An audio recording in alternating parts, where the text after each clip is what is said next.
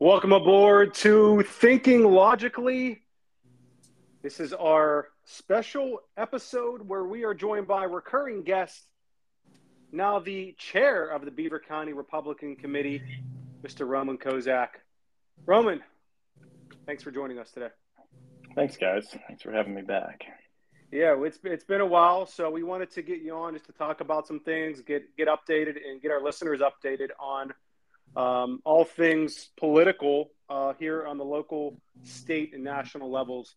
Here, you know, as we uh, approach the dog days of summer here in 2023. So, um, Joe, let's start with you. I know you had some questions about our favorite senator and how that's going for the people of Pennsylvania and what the voters out there think about this. Okay, so we definitely want to lead off with John Fetterman, but I want to give Roman a chance to there are so many things. The last time we talked to you, I think, was right after the election, maybe a week or two after the election, where it was still technically going on, I guess you could say. And these people, um, like Fetterman and, and others, have had about six months, we'll say, to govern. How many points can you say, I told you so? And not just the Republicans, but everyone, everyone. Say from John Fetterman's health to Josh Shapiro's just lack of attention giving to now two catastrophes with I 95, and he's busy taking selfies all day. Um, is there anything you want to say specifically where you could say, like the Republican Party, even of Beaver County or the state of Pennsylvania, can say, hey, we told you so? Um, well, I mean, poor John Fetterman, uh, in the sense of just obviously and I always respectfully for the human side of things saying, you know, uh, the guy suffered what he suffered and it's it's miserable, it's terrible. I feel horrible for what he has to endure. But as, when it comes to him trying to serve in his capacity as a U.S. senator, um, obviously there isn't much happening. There isn't much going on, and when there is any attempts to do so, it's kind of a debacle, um, and it's sad. And uh, you know, the guy shows up in his PJs for press conferences and stuff, and um, I'm not quite sure if that's still his shtick he's trying to pull off, or if he's trying. I don't really know what's going on there. Um, if, at first, he seemed to try to be respectful and start dressing in a suit, but now he's back to his jumpers again. So, um, but the Josh Shapiro stuff. I mean, man, I tell you what, talk about a squeaky politician right there, right? I mean, um, and what I mean by that is your typical. I mean, you couldn't draw up a caricature, a better caricature of your standard politician. And he's he's likable. I get it. Like his personality is likable, and uh, wins you lots of votes. But the reality is, at the end of the day, it's as, again campaigning as a moderate, but starting to side again with these with these absolute whack jobs uh, on some sides of the stuff. It's just like what's talking out of one side of the mouth and you know doing something else. So here we are. Here we are, typical uh, blue state governing. Um, so PA is stuck in it right now. Um, I want to talk to you about, um, you know, speaking of Fetterman, and this was probably going to be something that I wanted to cover later on this episode, but we'll talk about it now uh, because this, in my mind, is probably the most important issue that we were facing uh, going into uh, the primaries and then into the general election ultimately. But and that would be the campaign strategy when it comes to fighting fire with fire, trying to beat the Democrats at their own game. And mm-hmm. what I mean by that is mail-in voting, ballot yeah. harvesting, uh, ballot drop boxes, things like that. What is the strategy going in to this next upcoming election cycle where we can we can counter the Democrats on a lot of these things. You know, I, I, saw a quote that said, "Democrats vote for a month, Republicans vote for twelve hours." Yeah. So what what is what is going on at the county level, the regional level, state level, um, if anything at all, that they're going to try to combat this and you know beat the Democrats at their own game? Well, I mean, I can tell you that there is a total shift in the leadership within the party as when it comes to dealing with these mail-in ballots and dealing with the strategies going forward and how we're going to attack those things. Um, you know, I mean, obviously, rewinding a little bit, going back to all of this 2020, um, you know, never let a crisis go to waste. Democrats are always uh, really good at that sort of thing. They always have been, and they they recognize that the use of the pandemic uh, emergency situation could be uh, they could take emergency powers and basically abuse the system in order to get in, especially in these states that are swing states or have traditionally been swing states or leaning just one way. They could utilize, um, you know, the powers that they had in order to to secure this um, basically free for all voting. Um, and unfortunately, in Pennsylvania, Republicans got totally bamboozled by it with Act 77, um, thinking that trading away um, straight ticket voting, trading that for mail in balloting um, would somehow be a positive. Um, and that happened right, of course, before the pandemic. And then the Secretary of State in Pennsylvania took advantage of all the things that were put into place to abuse it further. And then we have a liberal Supreme Court that just decides to turn a blind eye to things and obviously that's the way the story goes and did in many states across uh, the country that were leaning blue. So, um, and President Trump didn't do us any favors at the time in telling people not to vote or not to. And I get it. Like the reality is, is most people who are rational, sane people recognize this opens up the system for a really dangerous precedent. And, uh, but him sort of really, really beating this over the head and uh, really telling people never to use any mail-in voting um, has now caused a stigma where we're stuck in a situation that the mail-in balloting is law, um, it's acceptable, it's allowed, and um, it's within the playing, you know, the, the playing field, and we have to utilize that now the way that Democrats are using that. Now, I will say that Pennsylvania does have a measure of voter ID, voter identification within the mail-in ballot system that you do have to provide a uh, Pennsylvania identification in order to submit for a mail-in ballot application. It's not as simple as just going online and clicking a button. Um, but it doesn't matter. Still, uh, you know, it's still creates the whole um, the whole process from when the vote, you know, when the ballot's received and, and getting it over back into the election bureau and counted appropriately and all that stuff. Obviously, that leaves a lot of room for human error. Um, but we have to play with these within these rules now, and um, so now giving that background just as a reminder and how this is happening in some states. Um, I don't know if you guys saw that the Republican National Committee has launched their initiative last week called Bank Your Vote. Um, bankyourvote.com. Um, and Ronna McDaniel is giving an update as to uh, basically why we need to um, begin to embrace the mail in balloting system as it is right now in order to win these elections. And uh, Pennsylvania is doing, our party is doing the same thing here. Uh, the state level, statewide leadership is um, let's just say putting some significant backing into some things that I think uh, could really change the game here in Pennsylvania if it goes the way that I'm being told it's going to go. Now, I never trust these things fully right off the bat because it's a new system, but let's just, I don't want to, again, I'm not giving away too many details for the sake of strategy and what's happening on the background, but I can tell you right now that we are not, we're not going to sleep on this. Um, and my little corner of Pennsylvania and Western Pennsylvania, we're going to make sure that uh, we do everything we can to get these people who don't typically vote out to vote this year as a practice run because these years 2023 is a huge election for county and local and um, district attorneys and all of the things that we complain about when it comes to crime. This is the year. Uh, and turnout's abysmal this year already with primaries. Um, in a lot of areas. So we've got to get that turnout up for Republicans, um, for our local governments. And then 24 is, I'm telling you right now, that the Republican Party, um, from all the talk I'm hearing, again, I, am looking forward to the action, but it's they're going uh, full speed ahead with this.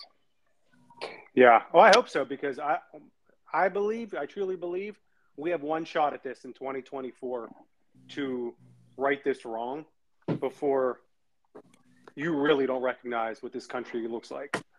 And if we don't act on this now, and it sounds like from what you're saying, they are, uh, and, and attack this from every single angle possible, we're going to see the same results in 24 as we saw in 22 and in 2020. So um, I, I, will give the Democrats credit. They're smart. They have definitely outsmarted the Republicans on a lot of this stuff.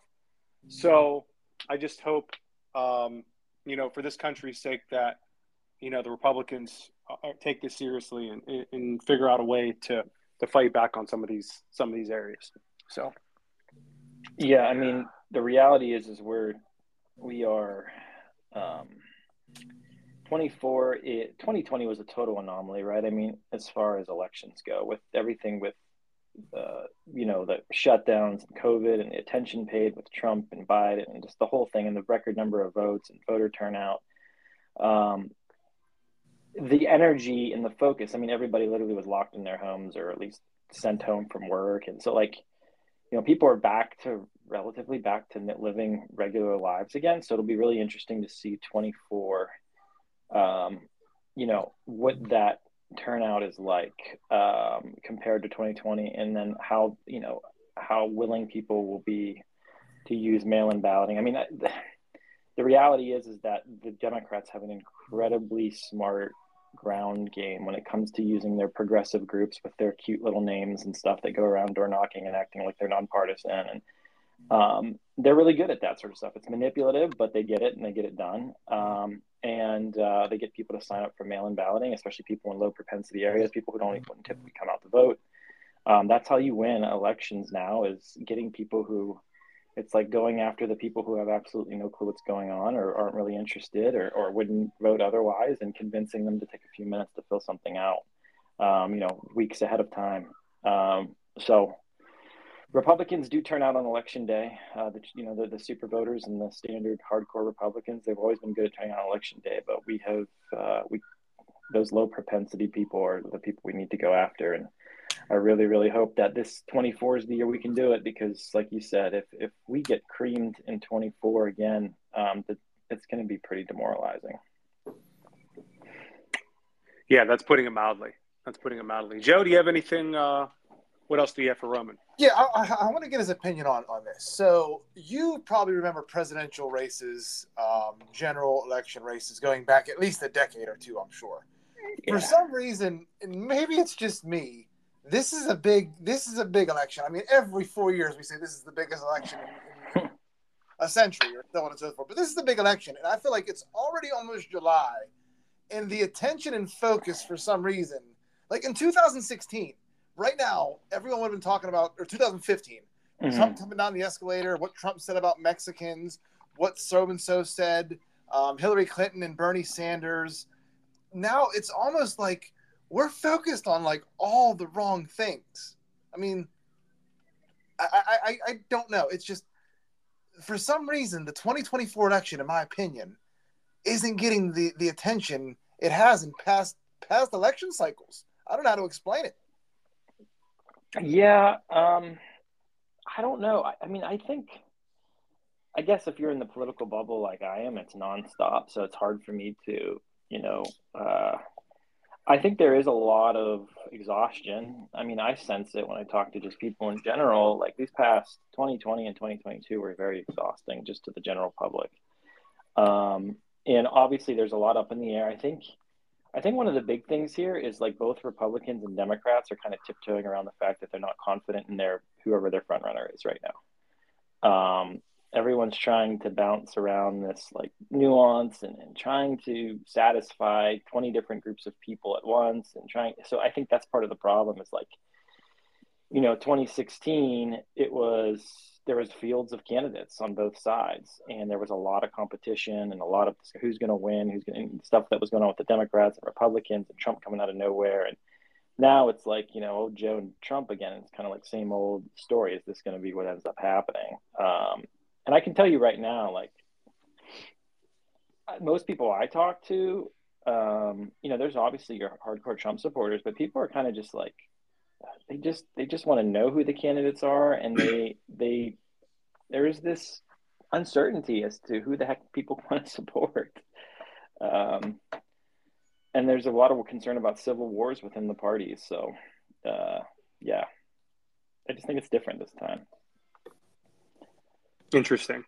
Um, well, well, piggybacking off of that, you know, I'm looking at a poll here from we always quote Trafalgar Group, Robert Cahaly. And from a strategy standpoint, I'll ask you this. And here's the poll Do you believe President Biden is too old to effectively serve a second term in the White House? 63.5% of respondents say yes, 28.1% say no, 8.4% say not sure. If, if, if you are, you know, doing this so campaign, that 21 campaign, plus 8%, they just obviously don't watch any news or 28, yeah, yeah, 28%. I know. Yeah. So, how do you toe that line where you're trying to convince voters that hey, he's too old, but at the same time not offending or maybe scaring off your senior citizen voters who make up a large chunk of the electorate? Um, I don't know. I think you just point to the cognitive decline and examples and clarity. I mean, I think uh, I don't think I think senior citizens uh, are pretty. You know, the generation that I know, the seniors, they're pretty hard nosed people. So, um, especially in these areas that I live in, and I don't think that. I mean, they'll be the first ones to tell you that Joe's got to go in the sense of his mental capacity or the embarrassment he is. I, I think most honest people will recognize that. I mean, you don't want to beat up on people for being geriatric. That's or for being, um, you know, senior citizens. Right. I mean, like Ronald Reagan was one of the best presidents we ever had, and he was old. And you know, same with people like Trump and the stuff they were able to accomplish. We've had some incredible presidents that are old, and um, the reality is, is if you look at Joe Biden, I mean, clearly the guy is is on cloud 24. I, I mean, I don't even know where he is. Sometimes it's like it's sad too, because again, it's another thing like Fetterman. Like you've got to, we can't. I think when we deal with these things, I think when Republicans deal with these things, it's dealing with competence and it's not mocking people. I think when you go the mocking route, it's it's kind of disheartening. Or people generally the the, the American public is not going to be too um, receptive to like a mocking, making fun of someone sort of campaign. Um, because it's just degrading and a lot of people know people who have had strokes or who have had dementia and um, and but it needs to be like pointing out the realities like man like this this yep. person's just not competent like yep uh, and i think people are receptive to that yep yeah that's kind of where i that's kind of where i was going with that question you know i mean it's there's definitely a fine line there with without you know trying to mock somebody's age or disability but at the same time trying to get your message across that they are not competent right. to hold the office of president of the United States, United States senator, what have you. So, two points, Mark. Num- number one, take that poll and instead of president, like we said, just throw in fast food worker or drive-through employee at, at McDonald's and see what the percentages are then. Um, right. Number two, I, again, I don't think it's about age. It's about how sharp you are at that age. Because, like Roman said, look at Fetterman. How old is he? Like fifty some. He's he's his age doesn't matter. It's his mental capacity. Just like Biden, I know lots of people that are in their late seventies that are pretty sharp. Um, yeah. I, can they be president? I, I mean, I don't know. I'm not saying they can, but they're a lot sharper than the guy that is. So, yeah, sure. And if you know history, what they're going to do is they're going to try to put a cap on an age limit. So maybe maybe that's how they prevent Trump from running. They'll say if you're 75 or older, you can't run for president. And what that'll do is that'll screw us out of another four year term. Just like when they said you can only be president for two years, we lost out on probably Dwight Eisenhower having a three or four year or term run, you know? But yeah. Um, I wanted to ask you about um, regional uh, politics here in Pittsburgh, Allegheny County.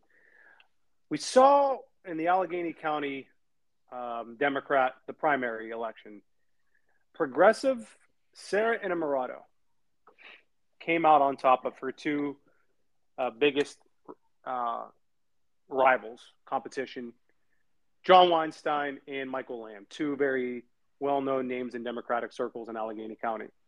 And this is for the race for Allegheny County Executive, a very powerful position in Allegheny County and also regionally. I mean, what is going on in Allegheny County, Roman, and in the city of Pittsburgh, for those listening here in Western PA, Pennsylvania, and in this region, where progressives are just stacking win after win in these elections? I mean, what? I mean, I, I'm just flabbergasted by the fact that they can continue to put these candidates out there. It's it was first it was Summer Lee, who ran for a state house and then now United States Congress. And then we saw um, Ed Gainey get elected mayor of Pittsburgh. And now Sarah Innamorato. And I'm probably forgetting a few. We have the, uh, the district attorney, uh, Matt Dugan, who's a Soros funded candidate who defeated longtime DA Stephen Zappala. What, what's going on, Roman? Um, it, it, you know, to the best of your knowledge, how is this happening? Because this shift seems like it's kind of specific to whether it be Allegheny County or cities, but this doesn't seem representative of the region as a whole.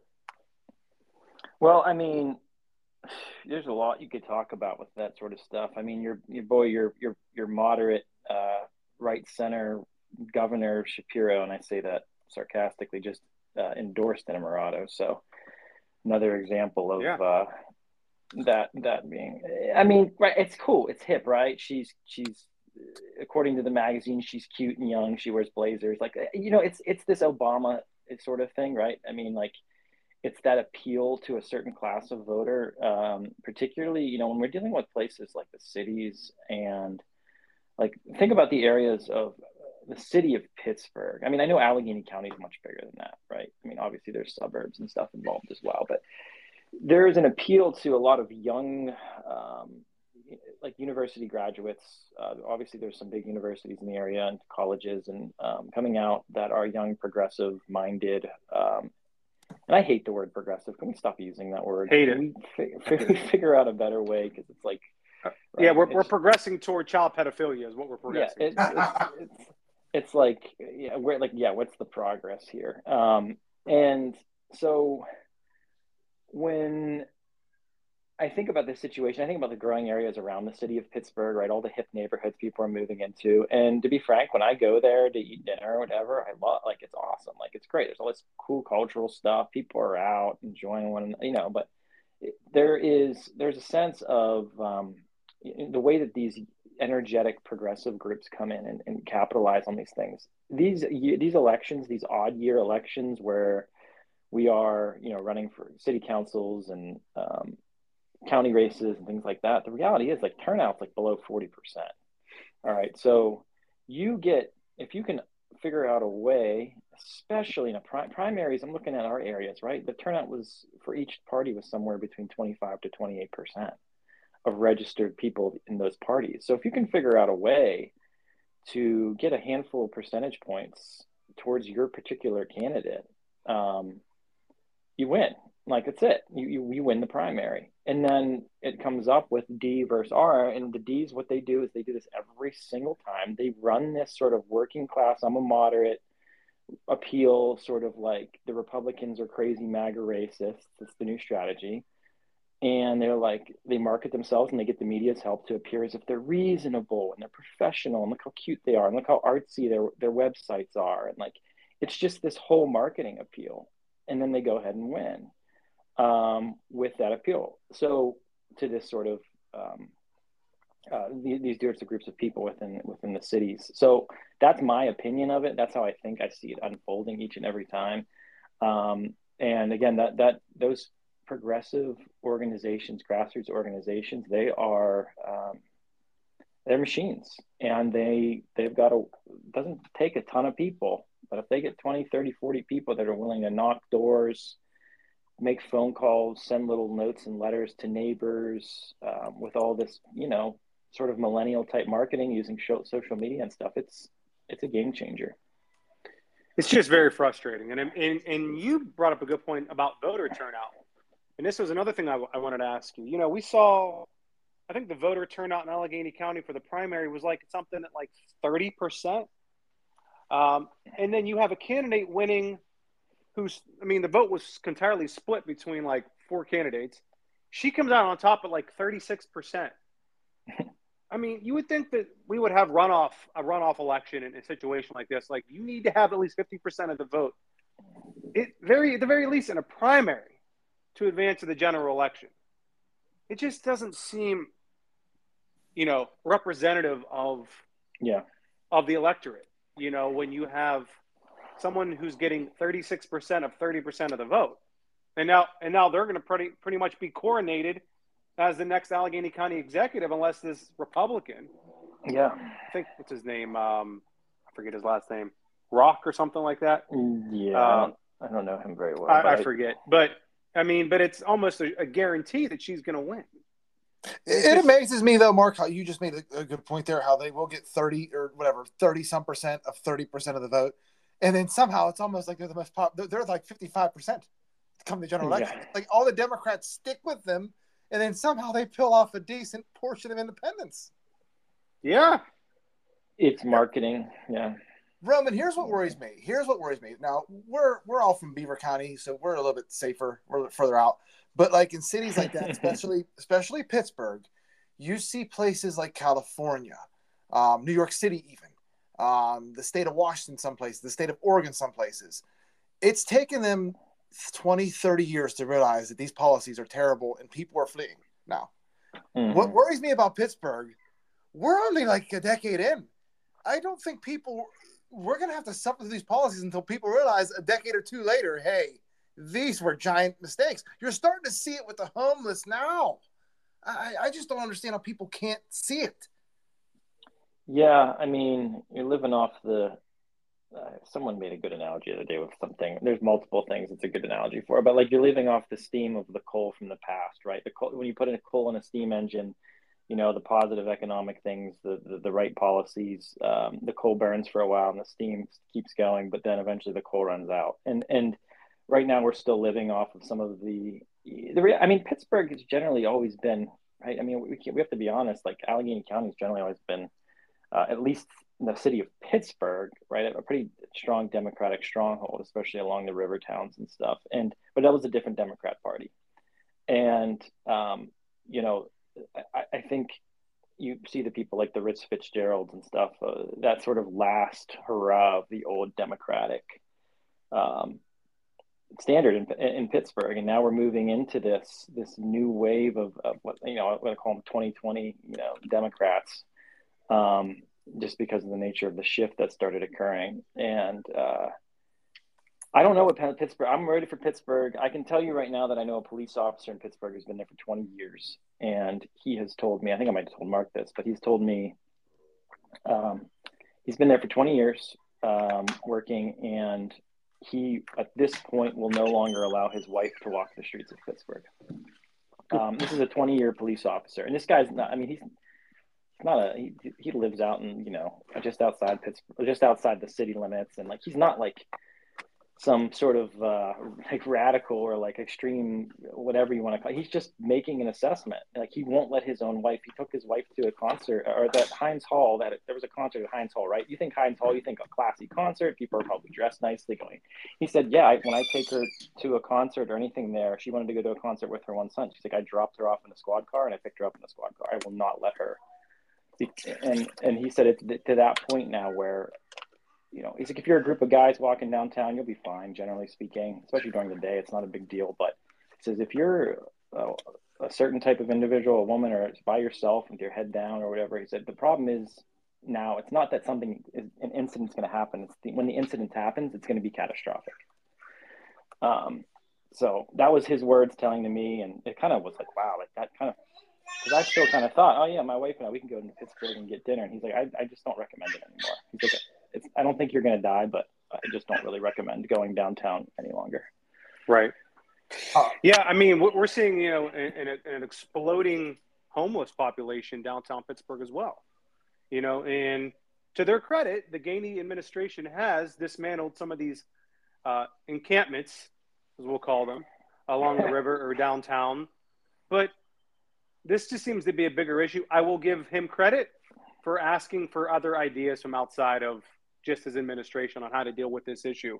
And a lot of the violence in, I, I don't want to call it violence, but just overall issues in general or crime that we're seeing downtown is uh, related to the homeless population. Mm-hmm. You know, aggressive panhandling, um, things like that, business um, owners being scared away, employees not wanting to go downtown. I don't know if this is a perception or if this is reality, but it's certainly a problem because we're seeing the numbers of homeless people that are downtown, you know, in, in Pittsburgh. And it's not just downtown Pittsburgh, it's other cities as well. Yeah. And I don't know if COVID has exacerbated this problem or not. It seems it's it's the, the liberal policies come with a price, and that's one of the prices. Yeah. Um, yeah. Just, Roman said an analogy. I'll give you an analogy. It's it's like a it's like a hardcore drug. At, at first, it's you you get this drug injected into you, and you feel great. Um, now, usually, oddly enough speaking, they're cash injections because usually it's some kind of stimulus involved with these liberal policies. But after a few years, I mean, you start to where you need this cash, you need the stimulus, you need these policies, and if you don't get them, you crumble. Look at California. What if California didn't have any federal funding? Be over for them. Yeah, I've, I've, I've, I've asked Joe in this podcast before, and I've, it was a hypothetical question in a, in a way. But show me one area of the United States, one city, where progressive, we'll just say, we'll just keep using it now that we yeah. said it, progressive left wing leftist policies work. Show me one place where things are going well in an area or a city or a region where leftist policies are in place and they are working for the people. I, I, I, to, I, don't know. I mean, and that's the thing is one of the things you have to have in that discussion with, especially with people, is the framework for how you define it going well. So, like, right, us, what I would say, you know, conservative, we would call rational minded people, but conservative sort of like um, uh, classical value type people, when we look at a situation, we're like, oh, crime's increasing. Uh, that's horrible. Um, you know, like the, the, level of safety in our communities is going down. Um, you know, homelessness is spiking. Um, those types of things, right? We look at those right away. I think public safety, number one, is like that that main thing. And then you think, obviously, at the end of the day, there's also when it comes to business and, and growth and development, and there's there's other things to talk about there. But framework, I think, for a lot of these lefties is is like, well, look, like we got out, we cut this business out and this business out. So that means less carbon emissions. That's progress. And look, like these homeless people are expanding here. They're coming here because like we provide stuff for them and we give them justice. And, you know, so like it's just a matter again of like, sometimes we look at people in these places and we're like, how could they possibly think this is good or great or beneficial? Um, and you hear these sort of far left things like, well, it's justice. And like, it's it's it's a it's a chance to you know win it's a win for the environment. And um, you know look at the workplace laws and minimum wage laws we have in place now. People who work here have to get paid this much money. Well it might mean less jobs but um, at the end of the day like it, those people are making ends meet here now. And like so not recognizing obviously on the other end that rents are skyrocketing and no one's owning anything any longer and you know so but again that's just that's the kind of stuff we're dealing with here. What's actually success? Yeah, that that is the kind of stuff we're dealing with, and, and it seems to be spreading like wildfire in a lot of these cities, uh, especially here in the Northeast, uh, on the West. You know, and Roman, I, I saw. Let, let me yesterday. say this real quick, Mark. I don't mean to cut you off. I meant no, to add this. I was I was trying to. I was trying, what and again with the younger generations, and I'm and this is our generation too. I guess we call millennials younger, but Gen Z. But like the reality is, is like when it comes to these situations, what I'm re- recognizing more and more is people love to be nannied. They love it. They don't care that they don't own things. They, if they can own their iPhone and a bus pass or like a you know a transit pass, and you know get get to their particular software job back and forth or whatever, like not recognizing all the stuff that goes into that in the background, but like people like to be nannied. They like to not have to have responsibility, and they like to if to virtue, you know, to feel good by allowing, you know, you're part of something bigger than yourself. Where we are made to be in groups of people that are bigger ourselves, and so you know, if, if they when they decide to to just dump religion when they in their own mindset, they think they're dumping religion, but they're just moving to a more public uh, governmental religion, and, and I just think people like to be nannied, and that's why it seems so appealing to a young generation who has basically been taught their whole lives that um, they were they evolved from a bunch of snails and there was no meaning to life. So now all of a sudden there's meaning found in the government. Yeah. Well, I, I could say what the religion is uh, of the left, and that's the uh, the rainbow colored flag uh, that we've talked about a lot in, on this podcast, and you know the culture wars that we're fighting. You know, and we've said it repeatedly, we're not anti that coalition at all. It's the fact that, you know, it's the virtue signaling, it's the 24 uh, 7 being forced to worship uh, the rainbow colored flag. And on top of that, uh, the fact that they target children as well um, to go along with that agenda. So um, that's something that, you know, we don't have to talk about right, right now in today. But I did want to mention something else geopolitical. Um, that um, I sent to somebody yesterday. Saw this on from uh, End Wokeness on Instagram, and that is the population shift, Roman, of people leaving the Northeast and Democratic-controlled states like California, Illinois, mm-hmm. New York, all states that have lost at least 140,000 to 300,000 people. And you're seeing this population shift to the southwest into the southeast. Pennsylvania has lost 40,000 people, um, I think, from the last probably census. I mean, how do you see the shifting politics, you know, I guess on the state level and on a national level, especially when it comes to like the electoral college? Mark, that's progress. We're giving off less carbon now because there's less people in Pennsylvania. Pennsylvania is cleaner now because of that. Look, we get rid of people. We're cleaner. Uh, yeah, I mean, it's uh, again, it's hard to deal with with the media and the and just speaking in 2020 was a wake up call for a lot of us. And we're like, oh, just once the evidence comes out, or once it's sort of like common sense takes hold, well, yeah, we, we sort of lost that. We're like, wow, okay, I guess that doesn't matter any longer. Um, the common sense in this situation tells us, huh, people leaving an area must mean that they don't like being there any longer. Must be reasons for them leaving those areas and going to other places. And you ask people, why are they going to other places? And they're giving you all kinds of reasons. It's, you know, California, my, my, uh, last time I checked, and maybe my global warming temperature sensors aren't correct, but California, Southern California, you know, Florida, Georgia, um, South Carolina, they all have had pretty decent weather. So it's not like, oh, well, people are just moving there because of the weather. It's like, yeah, well, they've always kind of had pretty decent weather. so why, why now? What's the shift happening now? I, I do think like, you know, obviously politics is changing. The, the population shifts these these states, these blue states, are going to lose more congressional representation, which for a Republican that's exciting. But for those of us that live in these states that are seeing that population loss, um, it's kind of like it's it's depressing because I only I can only feel for certain you know Republicans in certain states. Like you know, I have good friends in Northern California. Those poor people, like it's just it's miserable in that sense. It's a beautiful country. It's incredible. It's there's some part of the reason they still live there, but governmentally speaking, the stuff they have to put up with is just insane. So the shift in politics, I don't know. I mean, it's like this. There's gonna there's this whole new batch, this basket of you know the southeast that is. Um, in the past, the Southern Dixie Democrats sort of had this like coalition there, and now it's just totally shifting. So, um, I don't know if I'm answering exactly what you're saying, but I, I yeah, I just see this, you know, the Republic. It's just kind of odd. Like, I mean, if you look back at look at the campaign materials from the Clinton, like uh, Bill Clinton, like the Dixie, like the the stars and bars flags. The out. Have you ever seen that stuff? Like, it's crazy. Like how the Democrats had that stronghold there, and they were literally flying the stars and bars with. I mean, the the the actual campaign had the Clinton Gore star bar buttons and stuff like old Southern Democrat. Like it was it was wild. And now look just in 30 years, just the transition that's occurred. yeah. I mean, I mean, we're seeing here these numbers. Florida has gained 319,000 people. Texas has gained 231,000 people. North Carolina, 100,000 people.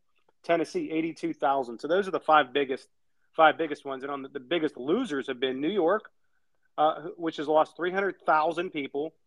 California has lost 343,000 people, Roman and Illinois has lost 142,000 uh, people as well. So that's a major, major population shift in the United States. Not to mention all the migrants coming pouring across the southern border and probably you know setting up shop there in the southern part of our country as well. So yeah, you're seeing a, a major shift um, here in the United States. Just just to bring up another point why it could be possible. Um, I can't speak for all those states, but in general, I can't believe I'm saying this. The South is kind of bringing back manufacturing. So, yeah, yeah, interesting. Yeah, it's uh, I mean, well, they're ones opening their doors, and I mean, what that's where all the racists live and go, apparently. So, yeah, um, uh, which it's the whole thing is just it's it's. I mean, it isn't. A, it's a neat study in uh, population migration and how politics affect all that stuff. But the reality is too is like we can't forget that like where there's like this sort of rejoicing, like, oh, look how red Florida's become, and and like Tennessee and stuff. I, you know, it doesn't take but more than one quick generation shift to start shifting these policies again. So, um, yeah, I mean, I wouldn't rely on Florida being a Republican stronghold for the next 50 years. Um, I just think that there's so much demographically that we have to deal with It could be if the if, you know, and again, who knows what the Republican and Democratic parties look like 50 years from now? Because 50 years ago, maybe me and you, all all of us here might have been leaning Democrat in a lot of different things. So it just, I don't know. It's hard to say what it's going to look like coming up in the future here because there is, I mean, totally in the past 10 years, there has been a significant transition um, in the parties. Well, let's not forget a main reason we're going to have the a major disadvantage for the Republicans is number one, it starts in the schools. You can't even teach God in schools. However, on the left, on the other side, the I guess you could say progressive side, they want to actually they, they don't mind having, and I'm not making this up, porn, porn books in school. Mm-hmm. I, I just I don't understand this agenda. It's how how does the three quarters of the nation not see this as number one disgusting? They have to be shooting themselves in the foot. I, I just I don't know.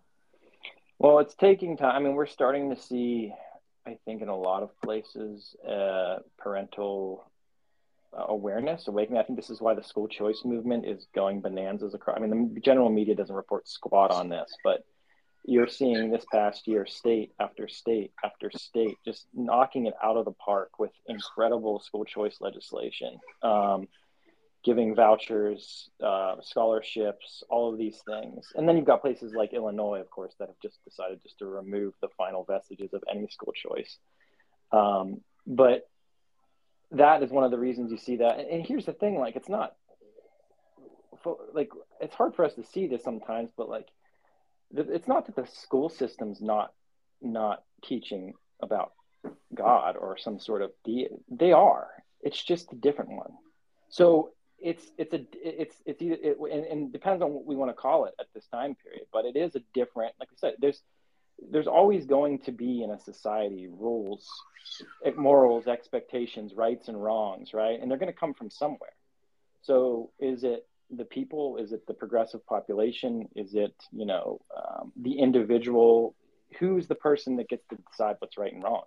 So the reality is, is there's just been a shift in the school. It, it's under the guise that if it's not, oh, this is not religious, but it really is. That's the most different. That's the most um, damning thing of all of this is when you look at the whole situation that we're dealing with nationally. It's not that there's an elimination of religion; it's just a shift in what what religion is now acceptable um, and we could you could dive into that for a long time but that's that's one of the things that once people start re- i think we are some people I, you and i probably are recognizing that like you're seeing like okay you can't say these things in public anymore but you can say these things. Okay those are blasphemy laws right? Like those are strict theocratic blasphemy laws. You can you know you you, you have to act this certain way but you can't act this way you have to pinch incense to this deity and not this one right? You have to come out and give homage. You have to repent when you say something wrong it's a religion, man. It's like full blown right in our face, and we we choose to ignore it. That, that is a very underrated point. How you linked it to religion like that, because it is, and now even it, there are now where you can't even think a certain way.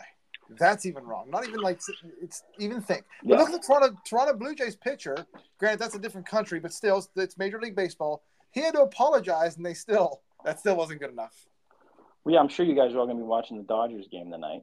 You know, it's like what if like I mean, and and thankfully, I'm so glad for these people that are standing up for this stuff because it's like here's the thing, right? It's not like that. This is like this isn't just like a simple, um, you know, acknowledgement of a certain group of people. This is a public display of degradation against the Christian religion, like fully celebrated. Like you've got, you're going to celebrate this group of people at the Los Angeles Dodgers game who literally like crucify themselves and like hump and dance each naked against each other. Like, and I'm not saying that to just like be grotesque. I mean, that's the reality of who these people are. And it's like, to me, like, you want to talk about it, it takes a lot to offend me, but like when I saw what these sisters of degradate, whatever the heck these people are, you know, like when I saw the stuff that they were doing, and now they're like, you've got a public sports team that's going to try to acknowledge them for like, for what reason? Um, for their displays and performances. Um, I'm sorry, like you're getting to a point now where it's like I, am like that. That that is just it's just unbelievable. I, I don't even know how to explain. Like, don't forget the Dodgers. The Dodgers apologized to them. Yeah, of course, right? Because they bowed to the religion, right? I mean, they had to. right? And anybody that comes out and says anything is going to be immediately brought before the Sanhedrin and prosecuted, um, and and told that they're breaking the law and that they should be stoned. I mean, this is like everything. Nothing's new under the sun, guys. This is just, it's just a, it's a transition, you know, uh, to a different religion. That's what they want. This is, uh, I mean, this is. We have Roman on. We've we made this comparison numerous times. This is how the Roman Empire fell. I mean, yeah. First, it started off a few people eating too many grapes and throwing up so they could eat more grapes, and before you know it, there was all kind of heinous things going on. So yeah. I mean, people have said people have said we are late republic or we are late empire, late stage American empire here. Yeah, and I do think the Western, I think Western civilization civilizations that we're at the precipice of the Enlightenment experiment. Um, you know, the elimination of or making the individual uh, God and and preferences and feelings and uh, I mean, this goes all the way back to Rousseau and everything. This is an outworking of everything from Rousseau directly through Marx all the way up to where we are now. And we are at this tipping point, I think, in Western civilization, where in the next 50 years or so, we're going to see which way it's going to go. Um, and uh, I'm not one of those people that thinks it's over. There's a lot of people it's, it's over. It's, I still have a lot of hope. I think the American spirit and the people, if it can get bad enough, um, but I'm worried about what that bad enough looks like. You know, uh, yeah that's my concern is is it going to be uh, what what's what are some of these people going to try to do you know as far as to make things get bad enough? We saw what happened during covid and how the the public health state what they did um, in order to try to gain power. So and this is this is things like we're not conspiracy folks here. Like this is simply just an acknowledgement of what happened. Like like look what happened. Did we not see like the growth of what happened and what's occurring and the results of that societally over just these past couple years. So you get right. called crazy. You get called crazy for even suggesting, just like with the gas stove. That one's trying to ban gas stoves. Now yeah. New York is banning gas stoves. If you say it enough times and you repeat it enough times, you start to believe it. But, um, yeah, they're coming for your refrigerators, your gas furnaces, your, your cows. You don't have cows anymore. Your kids. Your kids. yeah. Yeah, there are kids. Well, who was who was that? Didn't I just see that the other day? Joe Biden. The yeah, the Joe White Biden. House tweeted that out like there are kids they're not your kids it's like who like you want to talk about like come and take it. You want to give me a flag i'll hang outside my house. If i'll if i'll put like kids on it you know just like pictures of you know like, like cartoons of kids and say hey, come and take it like i dare you. Um, you want that's like that's the thing like that's why i think the school board stuff comes and it's like people you know say that about firearms and other things like that but if you start messing with people's kids watch out. Watch yeah. out um, I want to I want to wrap up with two things, Joe. Um, you know, chime in here or add whatever you want as far as whatever whatever else you want to ask Roman. But I wanted to ask you um, two things, and this is more on the local side of things. Um, number one, what are some of your efforts going toward right now as the leader of the Beaver County Republican Committee? And my second question with that is, what are voters? What are you hearing from voters out there you know, we we know all politics are local. What are some of the things that you're hearing from voters out there as to just in general what they're what they're upset with, what they're looking for, who they're supporting, things like that? Um, so first thing is focusing. Um, you know, I, I'm just as considered chairman of the the Republican committee in Beaver County. I do want to make sure that I, I make that clear is that that we aren't necessarily technically like the party. Um, the party apparatus is more national and statewide, and, and, committees are sort of just like representative arms of, of like-minded right. Republicans gathering together to help accomplish those goals in our region that's best for us. And and so you know our goal, honestly, like right now, is to so Beaver County. Um, a decade ago, had, Democrats had a 15,000 voter registration advantage. Um, as of June 12th, it's 960 something. We are basically, you know, 500 voters away or less, flipping 500 Democrats flipped away from uh, from Beaver County becoming majority Republican. Which, if you would have told someone that 20 or 30 years ago, they would have laughed and laughed and laughed and then just take taking to the mental hospital. Yeah. Um, which is pretty remarkable. We're going to do it. We're going to knock it out of the park. We're going to, we're going to, we want to demoralize the Democratic Party here in Beaver County um, because the reality is, is that the Democrats that still exist in Beaver County, um, that have, and what I mean by that, still exist. I should I should clarify that. What I mean, the ones who've been Democrats all their lives, um, a very significant portion of them are conservatives. They're voting Republican. Um, they just haven't flipped yet. So yeah. we are uh, doing everything we can to get the unaffiliated voters and Democrat voters to flip registrations. And I'm telling you, every two weeks it comes out, we're chipping away more and more.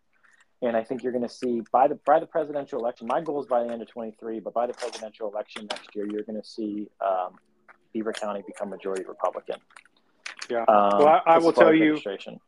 Yeah, I will tell you. Um, well, you know me. I, I am, uh, even though I live now in Allegheny County. Um, you know, my story is, I was, you know, a major, major Democrat, uh, heavily into the Democratic circles, and probably about three years ago, you know, I had an epiphany as I like to call it, and finally woke up and said, I'm just not doing this anymore. And on top of that, you know, uh, my dad, who's a lifelong Democrat, literally his entire life, someone who you just probably mentioned indirectly in terms of, you know, lifelong Democrat, but we're leaning conservative in their values. You know, he finally made the switch, uh, you know, a couple months ago, and that was shocking to me that he that he he made that leap. So I'm sure you know that you're seeing a lot of cases like that. Um, well, the, across, the crazy the thing in, in Beaver County, where we are, just to give an idea, Rust Belt, America, like if I were to, if I were to just, now, you know, generally speaking, if I were to come to you and say, hey guys, which age group, if I went, you know, 18, 24, 20, 25 to 34, 35 to 40, you know, if I went up all the way through, what age group do you think that we do not have? the Republicans are not the. I, am telling you right now, in Beaver County, there's only one age group that Republicans are not majority in Beaver County. 18 to 24. 65 and older. Wow. what? So if you can believe that, we have an advantage. It's not by a lot, a couple hundred, maybe three, four hundred vote, voters, but we do have an advantage in the 18-24 voting group block. So the narrative that it's that the young generation is all a bunch of leftists is not necessarily true. And the and especially in this part of, of where we are in America, I think Beaver County is such a great microcosm representative of, of sort of that blue collar America. But 65 and older, what that tells us, those people aren't Sara Innamorato, John Fetterman Democrats. You know right. that they're not. Those people are John F. Kennedy Democrats, right? Those, those people probably voted for Bill Clinton and maybe gave Obama one shot. But they're done. They just haven't switched their. Um, for various reasons. So it's uh, someone all right? Someone fall back there. I want to make sure I munch Oh no, no, I'm just opening a box here. Yeah, no, okay. You're good. Yeah. my my, my daughter's watching Miss Rachel, so she's uh, on the floor. um. So, anyways, it just goes to show that yeah, like we're already voting Republican. Trump won Beaver County by 50, or 58 percent last time, and that was with all the mail-in voting and all that stuff. So, um, it's I, I do think someone like a DeSantis actually might win Beaver County more, like a little bit more um, percentage wise, just because there's a lot of conservative independents that are weary of Trump. So getting to the point where I'm talking about what I'm talking to voters, I would say this. I would say that in Beaver County, um, the tried, the hardcore Republicans, the ones who are listening to, you know, Tucker Carlson and, and uh, um, Dan Bongino every day and stuff like that. They are they're more than fine with Trump getting nominated. They, a lot of them, in fact, want him to to go in there, and they believe he's the only guy that's actually like he's so mad, he's so upset, he's so frustrated, he's going to go in and actually just blow the place up. And that, but I, I don't mean that. Uh, FBI, if you're listening, I don't mean that. Uh, act, you know, I don't mean that uh, literally. I mean that metaphorically. Um, I think that you know the FBI and justice system is uh, the national is probably terrified of that. So I think that that's that's what they they want. But when I speak to, I would say um, your suburban re- registered Republican, it's it's it's a good mixture of yeah heck yeah, I'll vote for Trump, no problem, or man, I'll tell you what, like if he's on the ballot, I'll do it. But I really, really would prefer Tim Scott or Ron DeSantis. I just think someone needs to turn the temperature down and start winning arguments. And so there's there's that debate um, on what I'm hearing. Uh, yeah. And I, I don't, even though Trump's leading in the polls, I do not do not think that that means he's a runaway pick at the moment. Uh, I think there's plenty of those people because I've seen the polling in Beaver County. I was part of something, uh, actual really really well done poll uh, that was paid for by a wealth, a really wealthy donor. Did a great job uh, putting this together, but um, it's not secure. Like he's not. He's very popular still, um, but he's not. Uh, he's not the, the the guarantee at this point. Here's the problem, and, and tell me if you think I'm wrong. There's only two candidates, though, in the Republican primary that really have a base, and that's Trump and DeSantis. I, I don't think you could say Pence has a base. And no. maybe Glenn Youngkin, if he got in the race, maybe he has a small base in, in his state. I, I, I don't know. Maybe around the nation, people remember the, the 2022 or whatever that was campaign. But there's there's really no one that has a base. You could say the same thing on the entire Democrat side because I don't think any of them have a base. But that's well, there is a base for someone that we all need to be very, very aware of. Yes. Uh, and you probably know I'm talking. You know who I'm talking about. Robert Kennedy. Yes. That guy right there is speaking into a crowd of people right now. That I'm telling, if if something goes awry with Trump, um, and DeSantis kind of falls flat on his face, I I mean, I don't know. It'll be really interesting because you saw what the Democrats did to Bernie Sanders.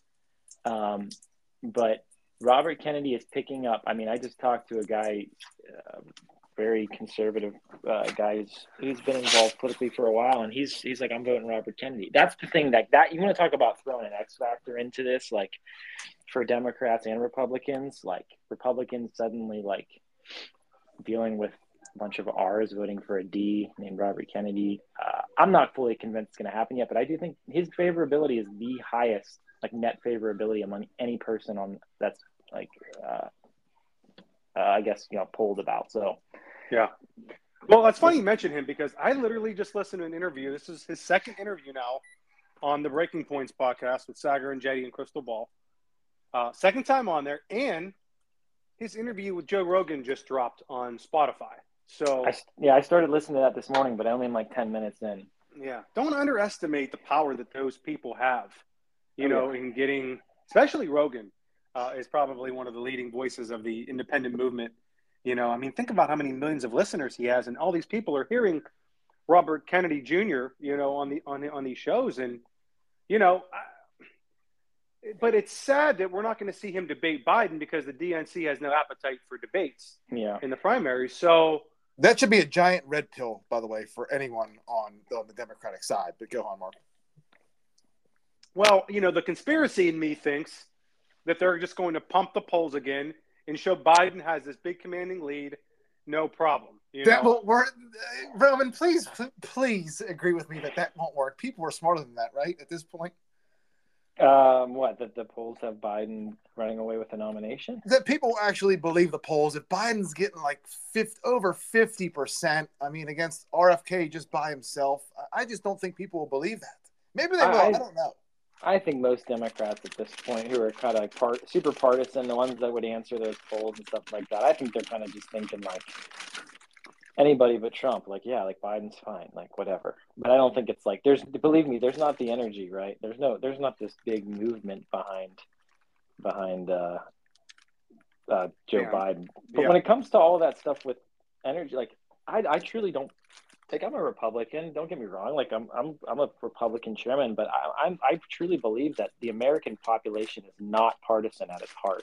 There's we're always going to have 15 to 20 percent in each side that are like tried and true party people that you know republican like that's the way to go like no matter what um, party party party but like I, especially now i think it's becoming more and more the, the number of independents uh, or unaffiliated has increased in, in certain parts um, a lot um, leaving both parties um, so I, that's why I think there's always room for an X factor candidate if, if, if, the if the moment's right, where like a Robert Kennedy can jump in. I mean, don't I wouldn't be surprised to see him run as an independent. Um, that was my next question. Do you think he would have run as a third party candidate, or do you think he's going all or nothing with the Democratic side? And and Roman oh, also, and do you think it will hurt Republicans just as bad as Democrats if he runs third party? You know, if so, here's my. This is total conjecture, right? Total conjecture. If it's Trump, Biden, Robert Kennedy, I think Trump runs away with it. Um, yes. As far you know, if, if Kennedy can get a standing, right? If he starts pulling people away, I think he's pulling more Democrats away, like these these classic liberals, right? Um, but if it's DeSantis, Biden, and Kennedy, depending on how bloody the primary is with Republicans, like I the lane I see for Kennedy is like DeSantis somehow has the Chris Christie Marco Rubio moment, right? Like the he gets up on stage and someone comes and kamikazes him, like just completely kamikazes him at the wrong time. Um, you know, Chris Christie comes, uh, someone does something like that to him, right? And and he's just bloodied up going into a general. And a lot, all of a sudden, a lot of those Trump people are kind of like, or even people who vote, like, they start viewing DeSantis as like, oh, you know what? He's kind of a slime ball. Like he's kind of that politician's politician. Uh, I see that older population with the last name of, they see the last name of Kennedy. And I just, I don't know, man. I just, I just think it's something to keep an eye on. I would feel demoralized if Joe Biden won another term or whoever it might be. If it ends up being Gavin Newsom, Michelle Obama, whoever. I honestly wouldn't feel that demoralized if it was Kennedy. Just saying, you know, he seems yeah. doesn't seem uh, he's not going to push a social agenda like these people are and who might come in after Biden. Um, but I wouldn't feel honestly that demoralized if if we lost to, to Kennedy. Just saying. Um, but I also wanted to ask you. I saw you post this, and it was um, been meaning to ask you this privately, um, but since you're on today, uh, you had someone from I think it was Germany come in, or yeah. was it Austria? Germany, um, yeah. Explain that. Like, what what was that all about, and what was that guy here for? What was his perception of Western Pennsylvania, the Rust Belt? Tell tell us a little bit about that. Um, yeah, he was a. I just actually got contacted. I get contacted periodically from media people just asking um, to do comment on something, whatever, just being Western Pennsylvania. I think so, like generally Pittsburgh media. So it's like Beaver County is kind of in that uh, atmosphere, in that universe of Pittsburgh media. So, uh, you know, that's that's often what happens, or Beaver County radio or something like that, just local stuff. But he uh, reached out to me and he said he's a correspondent for a magazine called Stan. Stan. It's hard for me. I had my German friend try to explain that you don't pronounce the R. It looks like Stern, but Stern. It means star in Germany, um, and it's apparently like one of the larger magazines in Germany. Um, he, the gentleman who came, said it's it's kind of like Time magazine in Germany. Um, so I knew from my friends in Germany who are very conservative that I know are telling me that yeah, it's definitely like left leaning, more liberal, uh, very pro Biden. Um, so whatever, it is what it is. But he wanted to come to uh, Beaver County. Um, he was looking at places that he he was considering the Rust Belt the heart of America, the Rust Belt. So he wanted to come and hit like, uh, you know, Beaver County is right along the Ohio border. So Beaver County into Ohio up to Cleveland, um, and just talk with um, Democrats and Republicans, party heads, people on the ground about what their thoughts are about everything. And uh, so he wanted to learn more about why the shift in voting has happened. He like, why the Democrat to Republican? You know, what my opinions are. What do I see changing and happening here? And um, I I applaud him because he said uh, you know he wanted to get out of the media bubbles of New York and the coast because that's where he, as a U.S. correspondent that's where he's always been, D.C., New York, you know California. Um, so I tried to just present him with some good old fashioned Western Pennsylvania hospitality. We had a lot, we had a good time together. He had asked me some hard questions and was trying to get push me on some things. I think, especially regarding Trump, because I think he's like you know to him especially to the liberal European press, Trump is like, oh, oh like he's like orange man bad. yeah, and it's like I think it's confusing for some of these people. Like, I'm like, why, like, why are these people voting for this guy? You know, what's the deal? Um, so anyhow, that's what we did. So he he was here. Um, we got to hang out for a little while and do an interview, and then um, he actually came down to the Beaver Falls car cruise for those car cruise people. It's like one of the biggest on the East Coast every year, and so he got to experience that form of Americana. And I was like, you want to? I was like, you want to meet Trump voters? You want to meet, uh, you know, blue collar America? This is this is the place to go. Um, so uh, he did spend a little time there, but he went up to Cleveland. I don't know what his piece is going to be like. I don't know how big it is. Um, you know, so we'll see. We'll see. Interesting. We'll have to look for it. Yeah, and if it's, I told him I was like, send me the stuff beforehand. You know, all my German friends like, listen, you got to have him send you the stuff beforehand. Make sure that you know he quotes you correctly and send it to you in English and German. Make sure he's giving you a fair shake. I mean, he seemed like a.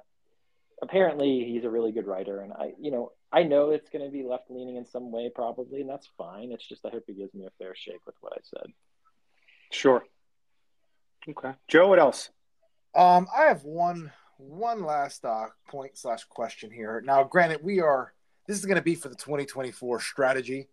Granted, we are about 8, 10, 12 months away from really any 2024 strategy like this. But what do you think about something like this? So, get a few social media accounts, maybe buy some airtime, TV, radio, whatever you want to do, and then leading up to the election, maybe starting around this time next year, uh, just air all kind of just videos and, and sound clips, audio clips of what they've been doing the past year or two, what's been going on. Because I think the biggest problem that I, that I see is no one no one really knows what's really going on. Like you say about mm-hmm. the sisters of perpetual incest or whatever it is, people didn't believe that when I told them. They thought I was I was exaggerating. Yeah. Um, and then make make the people make make your opponents on the left, the Democrats, make them defend these. It's going to force them to defend the, their their policies or um,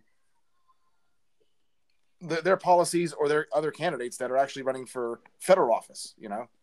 Yeah, yeah. Um, I mean, I think the beauty of the American system and the structures we have set up in the society, and to be frank, even stuff as much as the internet has brought a lot of pain as well. It's like we have incredible opportunity to speak. I mean, the media's obviously trust is at an all time low. There's more people now utilizing social media um, and those types of things for their information than ever. And obviously, in 2020, I mean, it was all hands on deck to censor. I mean, these people, you want to talk about a rigged election, not in the sense of uh, you know, I'm saying like, you know, votes automatically appearing out of machines. I'm simply talking about the fact that you had all of the major institutions in American society doing everything they possibly could to censor what they wanted to and, and put out what they needed to um, in order to try to get Republicans out of power. Um, and uh, now I think that we have, like you said, people. There's enough popular people like Joe Rogan and Tucker Carlson, and you you have someone like Elon Musk come out of nowhere that buys Twitter, and um, obviously it's not perfect. And, all, and you have Substacks and writers. I, there's so many people that are paying attention to that stuff in the background, like non-active users of that material, meaning like they're not interacting, liking things, sharing things because you know they're afraid of of you know like i said the sanhedrin bringing them before the courts and announce, pronouncing judgment upon their heads but they are listening and they're watching and they're hearing and they're seeing these sorts of things and i i that's one thing I'm kind of excited about with 24 and some things ahead is I think we're just at this point in American politics where like uh, anything you can expect anything at this point or unexpected stuff can happen. Like it totally blows us out of the water. So that strategy by getting that stuff out there, I think when I when I when I bring that all up, it's like if you do that stuff, I just think it's more and more people are going to start seeing that if you use the right forms of of, of media, but you've got to be able to understand the way that these systems work. Um, obviously, Facebook is not the best in the world. They're not. They're not. Uh, they're not going to be the most beneficial, but things like Twitter and uh, other video platforms and stuff now, I think, are are reaching people. For sure. It, also, it always seems too that the Democrats just have this endless supply of money. Where like whether it's the White House paying TikTok members, they're just able to pay people to do this, just contract work it out and people do it. I, I don't know. There's nothing like that really on the right.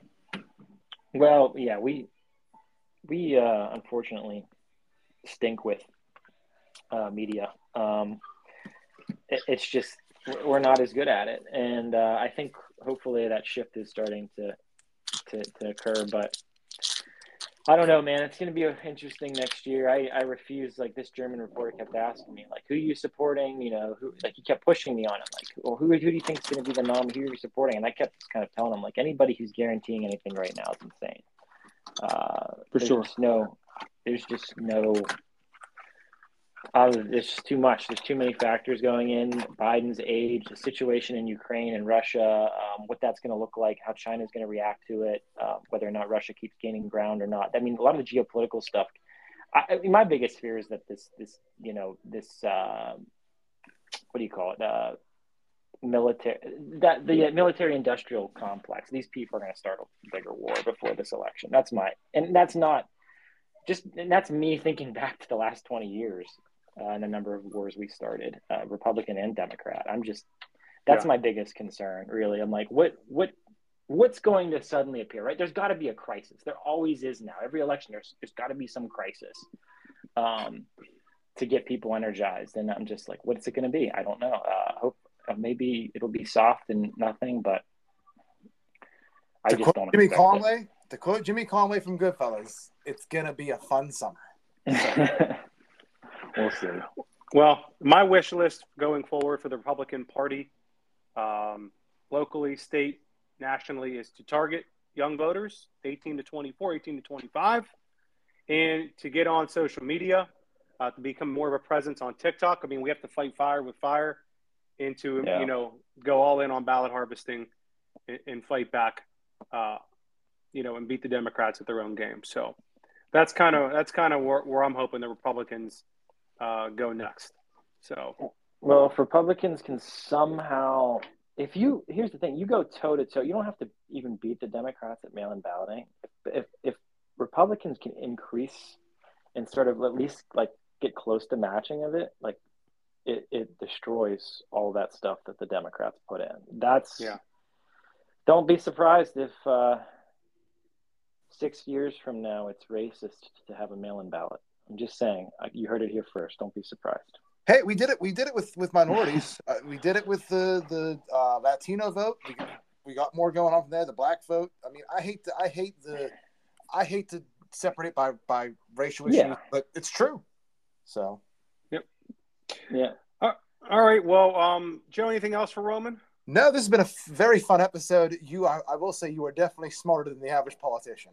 So, talking about. well, I'm not a politician, at least yet. So, um, right now, I'm just a party guy that's uh, that's out there uh, trying to do my best to uh, save the country for my children in my little neck of the woods and we're not going down without a fight the reality is this is if anybody you know that listens to you guys or like um, that's demoralized from seeing stuff or seeing people like john fetterman uh, it's not over we've got so much to i think that the american spirit is is resilient we've gone through these these dark times before i do think societally we're in a very uh, really whacked out place right now but um, we need people. I mean, I'm in my 30s. Um, there's a lot of young people out there I'm meeting that it's exciting to see that there's an energy or recognizing like, no, like this, we're not, we're not letting this, this happen. I'm sorry. Like this is, this is, uh, if I can, if I can stand in the way and yell stop, I'm going to do it. Love that. All right, Roman, thank you for coming on. Uh, we appreciate it. Recurring guest Roman Kozak, chair of the Beaver County Republican Committee. Roman, thank you very much, and we'll talk to you soon. Thank you. Thanks. Thanks, guys. All right, see you.